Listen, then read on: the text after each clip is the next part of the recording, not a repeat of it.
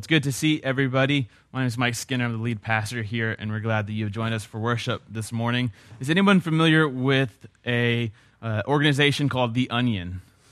Not the food, but the organization. It's a satirical news organization. It's literally fake news. Okay, um, it uh, sometimes is a little bit graphic, but I really enjoy it.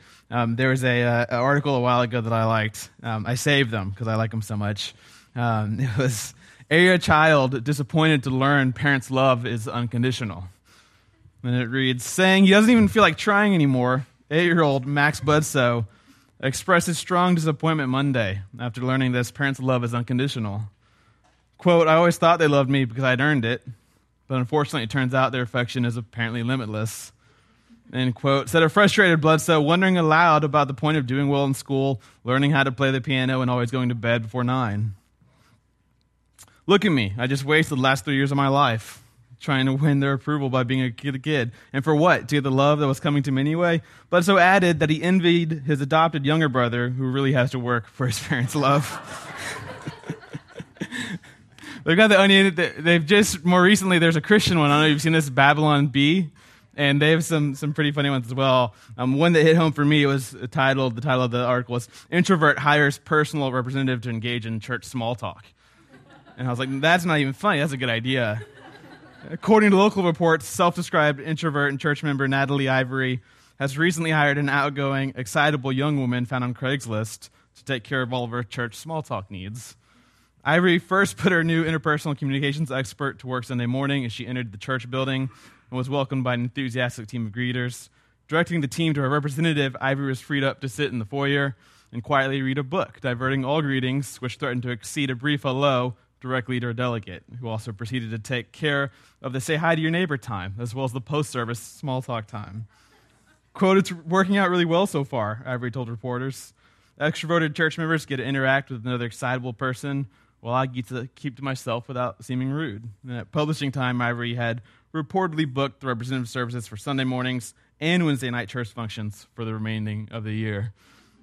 I love the Onion. I love the Babylon Bee we live in a world where it is fun to be sarcastic. It's fun to create these kind of false articles. And it's fun precisely because we kind of live in a world that is that way inherently. Um, and it's become ever so more clear in our more recent political climate with the kind of expansion of quote unquote fake news, right? We've never really been able to trust each other.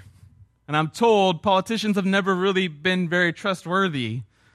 But things have recently exploded to the point where I don't know um, if you've heard this phrase or not, but it's now going around in academic circles. We're living in an era of post truth. The very concept of truth is being questioned.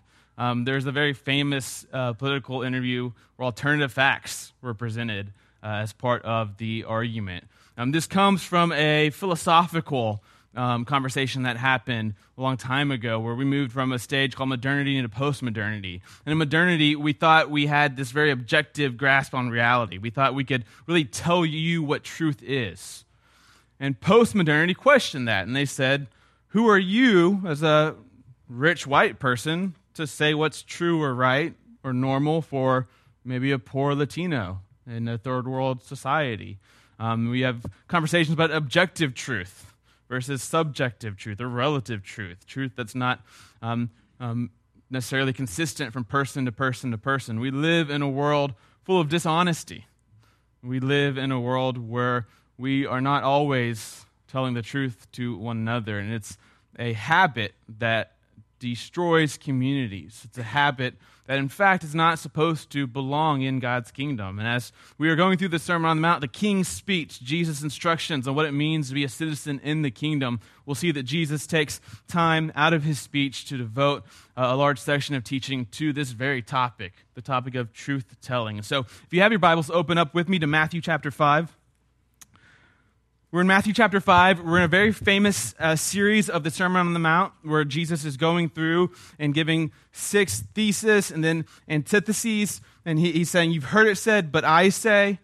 and he's going deeper with the law. He's saying to, to be my follower doesn't mean you get to get out of obedience. It means you go further into obedience. It means you go closer to God's intentions. And so he'll give us something that the Israelites, God's people, had heard in the past. And then he'll say, now let's go deeper with that. Let's go to the heart of the matter with that. He doesn't contradict it. He doesn't say, let's get rid of it. He says, let's fulfill it. Let's go further. And we read this morning a passage that's normally overlooked. Most commentaries and a lot of sermon series, um, this passage gets lumped into other passages. I thought about doing it, um, but I think it's important, and I think there's lots to talk about with it. We'll read, um, picking up in verse 33, Matthew 5, verse 33. Jesus speaking here. King Jesus says, Again, you've heard that it was said to those of old, You shall not swear falsely, but shall perform to the Lord what you have sworn. But I say to you, do not take an oath at all, either by heaven, for it's the throne of God, or by the earth, for it is his footstool, or by Jerusalem, for it's the city of the great king. And do not take an oath by your head, for you cannot make one hair white or black. Let what you say be simply yes or no. Anything more than this comes from evil. You might see a footnote there at the bottom of your Bible. It could be translated the evil one. You see this in the Lord's Prayer as well. The language is not super clear if she's referring to just evil in general or the evil one, Satan. Um, really goes to the same source. Jesus here gives us the traditional thesis and antithesis, right? You've heard it said, but I say to you. As I've been arguing, there's really a threefold pattern in these sections where Jesus gives us moral instructions, where Jesus gives a picture of traditional righteousness. He then identifies kind of a vicious cycle that started to take place in creation. And then he gives us transformative initiatives, or, or actually simple tasks that we can take now to start to work our way towards the kingdom life. Often we read the Sermon on the Mount and we focus on that second part the but I tell you, and it seems unrealistic. And so when Jesus says, You've heard it said, don't commit adultery, but I tell you, do not lust, we hear that and we go, Well, that's impossible. And we miss that there's a third part there where Jesus says, Remove temptation. And we go, Oh, well, there's an action that I can take. We can all do that. We can all work towards what is the seemingly impossible ideal that Jesus gives us of life in the kingdom. And here you have that threefold structure so let's go through it. First, this traditional righteousness. He says, You've heard that it was said to those of old, You shall not swear falsely, and you should perform to the Lord what you have sworn. So the Israelites were commanded in the Old Testament that if they were to speak, they were to speak truthfully. And if they were to um, have to give an oath, particularly in a court setting, that oath should reflect a true statement and if they performed a vow to the Lord, um, if, they, if they made a promise to the Lord, they needed to go through with that promise. And there were very serious consequences if you were to break these things. It's not unsimilar to our situation, in which if you're subpoenaed to Congress or you're within in front of a grand jury and you are under oath um, and perjure yourself, you are in serious problems. In our case, it'd be with the legal system, right? You, you might be facing jail time. Um, back in ancient times, it was more of a divine wrath type of thing. Like God would get revenge on you. You, you are calling in effect his justice over your statements. And so the Israelites had instructions on this, and there are examples in the Old Testament of people giving oaths. God himself actually gives oaths sometimes. He swears by himself on occasion, which is an interesting concept. Um, there are examples of people making promises to the Lord hastily as seemingly an example of why you should think twice or think long and hard before you promise God you would do something. There's a famous story in the Old Testament where a man makes a promise that if God gives him a certain thing, he will kill the next person he sees and ends up being his daughter. And the story has a pretty clear, pretty clear lesson, right? You need to think through these things. Don't so hastily go through with these, these oaths and, and make these promises to perform things to the Lord. So, this is what you've heard.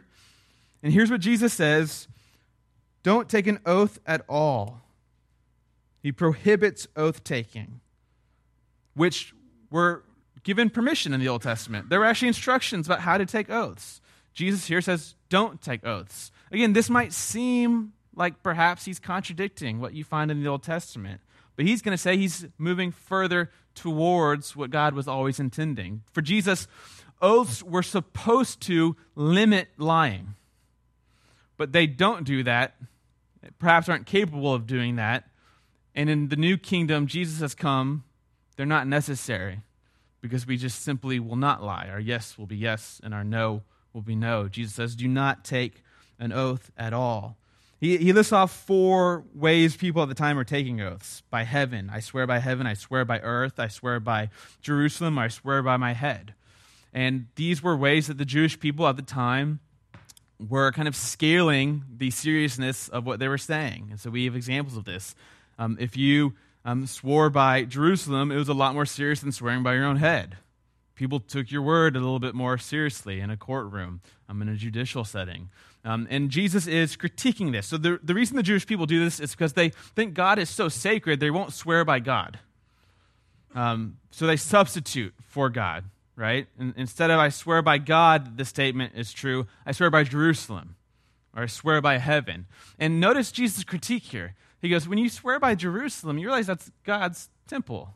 When you swear by heaven, you realize that's where he dwells. When you swear by the earth, you realize that's his footstool. Here's what Jesus is saying to, to make these substitutions, or to, to even have to say, I swear by God, or in front of God, I invoke God as a witness, is to misunderstand the entire function and nature of the world that you live in. There is no speech you make outside of the presence of God. There is no statement you make outside of the witness of God. Jesus is saying, God is everywhere. One of the reasons you don't need to say, I swear by God, is because it's implied if you really think through it. For people who are children of God, no statement they make, no action they make is outside of the presence of God. And so they're called to obedience and they're called to faithfulness. And Jesus here prohibits oaths. Um, a couple things to point out. Um, oaths are, both then and now, seemingly a sign that we live in a world of lies. The fact that you have oaths and you have promises are seemingly a way of trying to curtail lying, but they also sometimes encourage lying by giving you a way to skirt the truth in other opportunities. Oaths create this like two tier system of speech, where if I'm under oath or on a swear, my words are supposedly more truthful, and you should have more confidence in them. But if I'm speaking normally, well, my words are economical, which means they're useful, they're convenient, they work for me. They may or may not be more or less true. And Jesus is calling his people to a one tiered system of speech where your yes is your yes and your no is your no, and you don't need to separate out when you're telling the truth how confident people should be in your speech. Oaths like divorces seem like a permission that was given in the Old Testament that is now taken back by Jesus. Jesus is deepening the law because God's intentions from the beginning of creation was for his community, his children, to be truthful to one another. And the oath instructions of the Old Testament were meant to help his community be truthful to one another. And not only did they not do that, but Jesus says it's time to go further. It's time to go straight to the heart of what God wanted all along, which is just complete and total honesty. Kingdom people should be this one tier type of speech people our yes should be yes, our no should be no. There should be no duplicity in any of our conversation, any of our talk.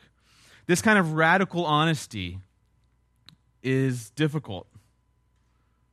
I think you and I lie, or at least do not tell the truth or present the truth more than we probably are aware of in terms of telling stories, leaving out certain statements, exaggerating certain things the way we frame conversations, the way we set certain people up to have conversations, the way we connect individuals. The kind of speech Jesus is calling his people to is a difficult kind of speech. It's one that will take time to learn, it's one that will take a community to form. To tell the truth, as Jesus is asking us to, would require humility. It means you can't exaggerate. It means you can't use lies as weapons against others because you want to have power and superiority. You've got to be humble. You have to be a servant. To tell the truth, as Jesus is asking us, commanding us to, requires confessions. It means we can't lie to hide our sins and our weaknesses. To tell the truth, as Jesus here is calling us to, means we must have trust. We have to trust our community for forgiveness, for encouragement, for support. To tell the truth, as Jesus is asking us to, requires a certain fearfulness or fear, fearlessness. Truth tellers cannot be afraid of conflict. Truth tellers have to be able to deal with conflict gracefully in a community building way.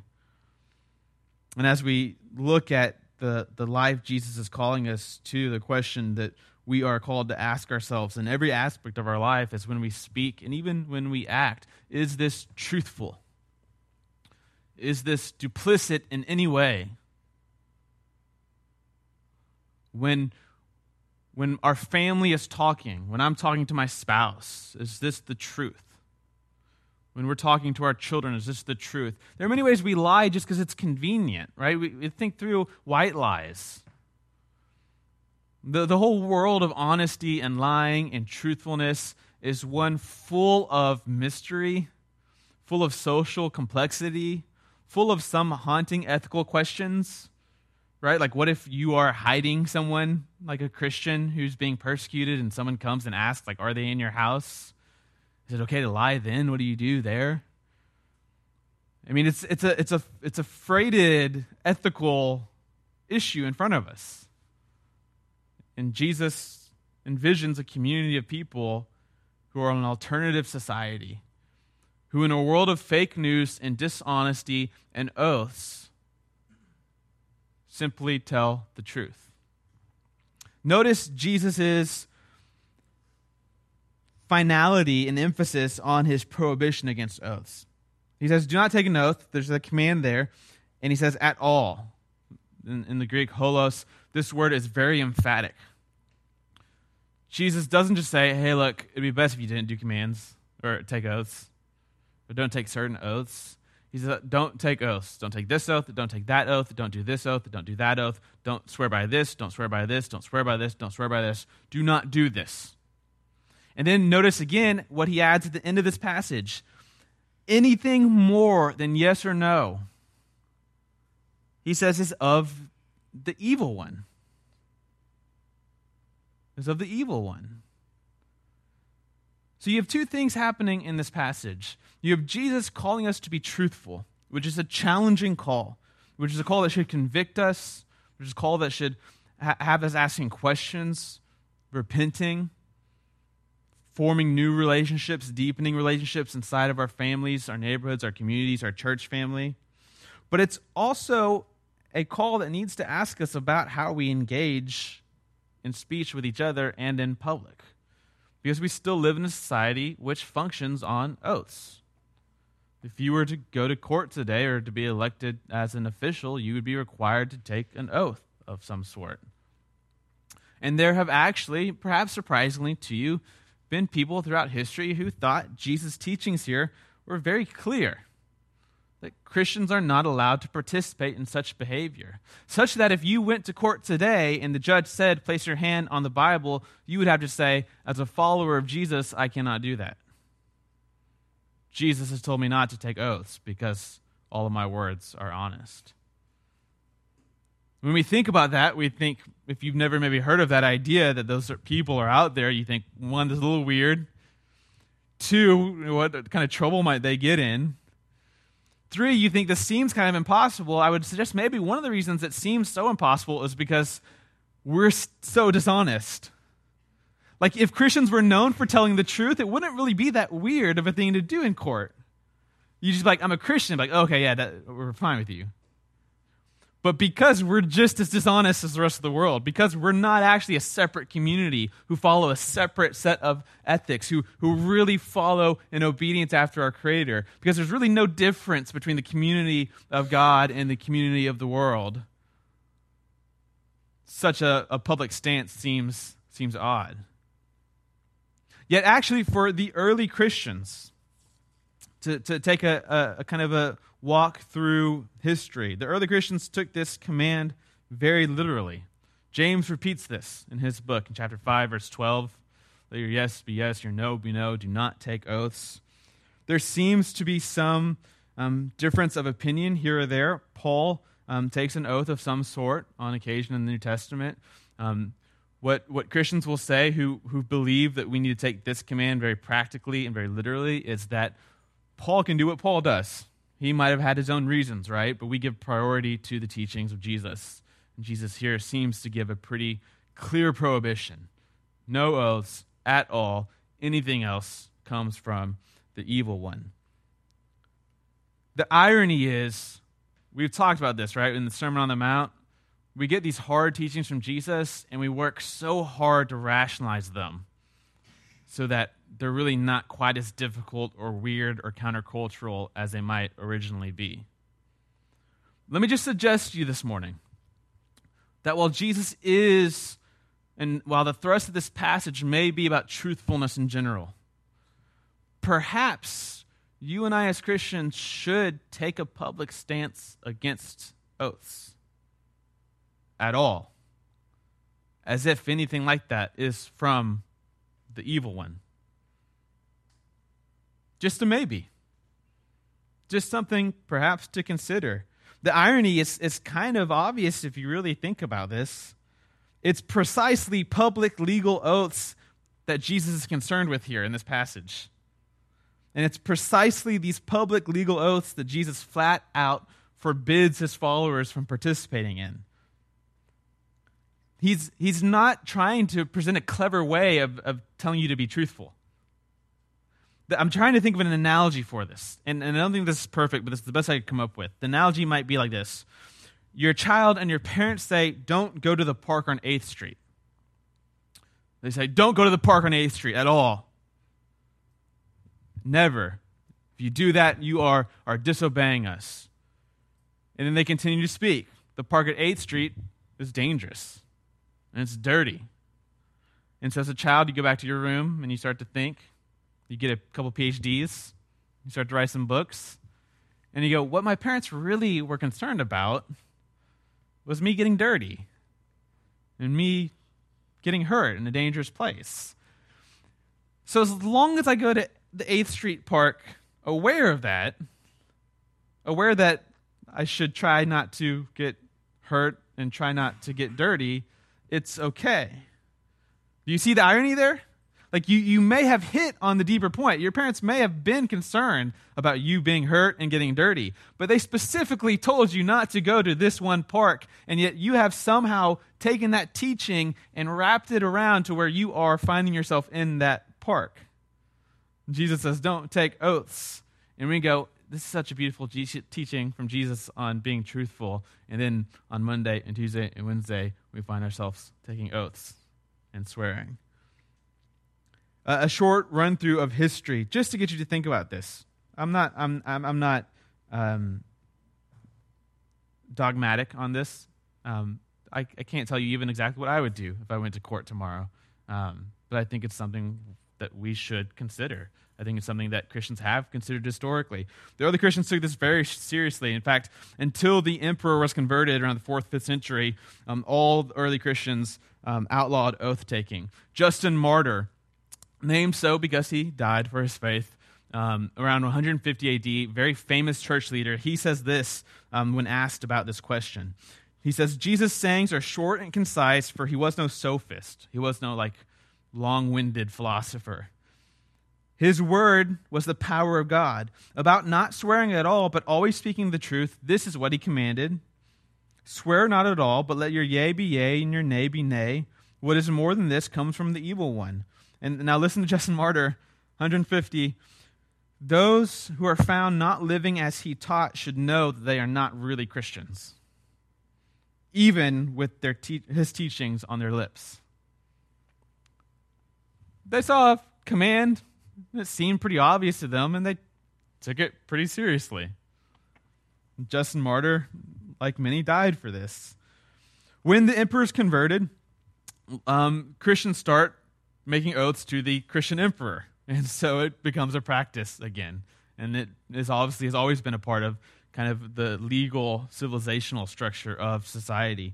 Um, and so, for the most part, um, this has not really been a practice of Christians since the early church to not participate in oath taking, except for um, a few notable exceptions.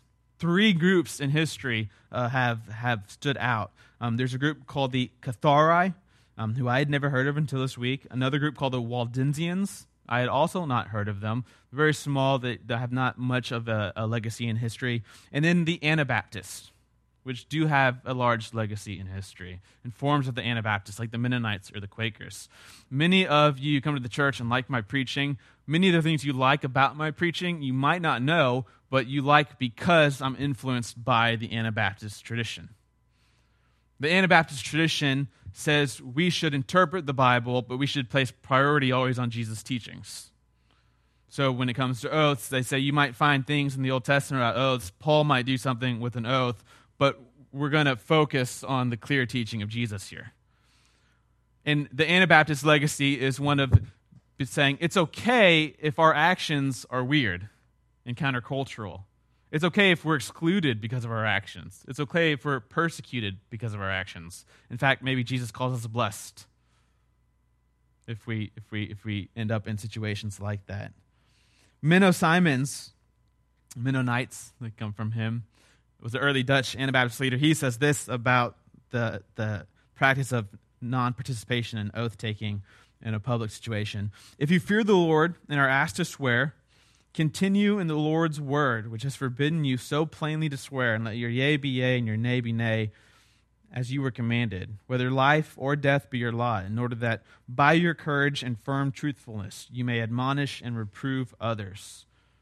Notice one, he takes this command seriously. And two, notice he says, by taking this command seriously, we are being a witness to the world. By, by being able to say our yes is yes and our no is no, we are a light in the world. We are this alternative society. We are a community that others look at and go, that's what life could be like if people told the truth to one another. There was a lawyer in England who became a theologian and studied the Anabaptist history. He has a PhD in Anabaptist history. He's a theologian now. Um, one of his specialties in law was oaths and studying the Anabaptist history. We were very fascinated with their interaction and dislike of participating in oaths. And so reading his thoughts on these kind of issues are fascinating for me because I feel like here's a man who has a knowledge in both worlds, right? He appreciates and understands the legal side of it and the necessariness of it. And he understands as well the theological and biblical convictions that certain Christians have on it. Here's his conclusion of the matter. He says this I've found people are bored with Christianity, but intrigued by Jesus, and I have a proposal when it comes to oaths. What if Christians, instead of watering down Jesus' teachings to appeal to people, lived what Jesus taught and taught it as good news for others? What if Christians did something unpredictable or surprising? What if Christians were to campaign for the abolition of oaths? And why not? U.S. Christians campaign for many things the abolition of abortions, for prayers in schools. Why not campaign for the abolition of something seemingly obvious that Jesus himself so clearly opposed? Campaign against the oath. People, he says, would be surprised, would be intrigued, and the church might be relevant. He, he makes a, a, an observation that Menno Simons makes actually in the 16th century, which is let's ask ourselves this Have oaths made us a more truthful society? I don't know if you follow the news or not, but don't. Can they make us a more truthful society? Is, is there really actually theologically or practically usefulness in them?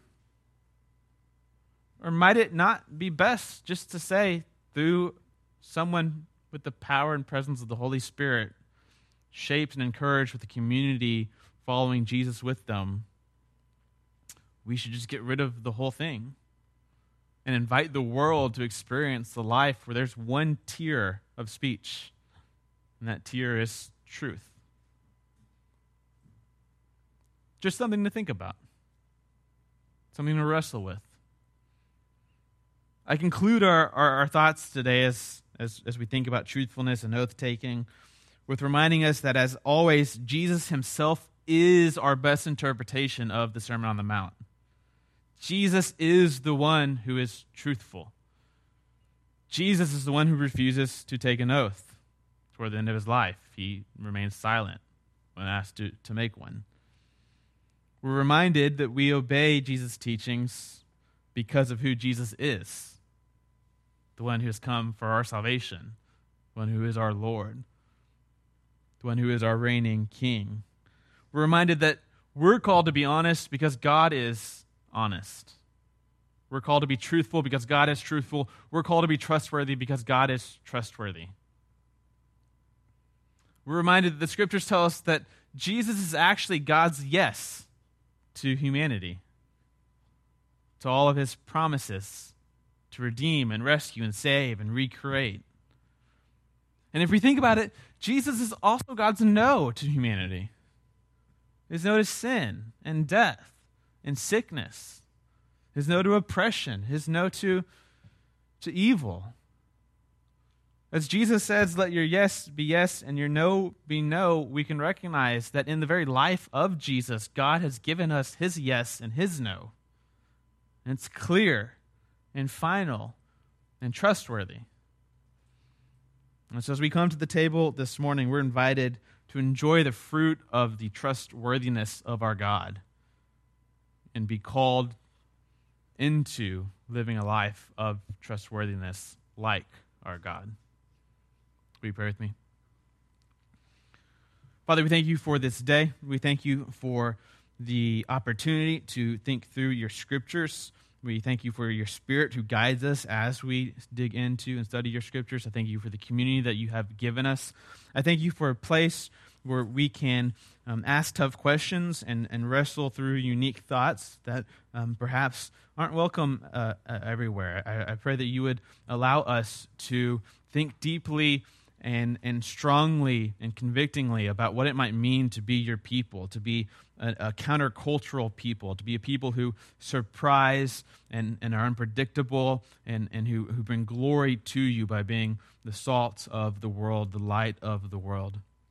I pray that above all, you would create in our hearts, in our minds, in our families, in our church, in our neighborhood, a culture of truthfulness, of trust I pray that you would allow us to let our yes be yes and our no be no.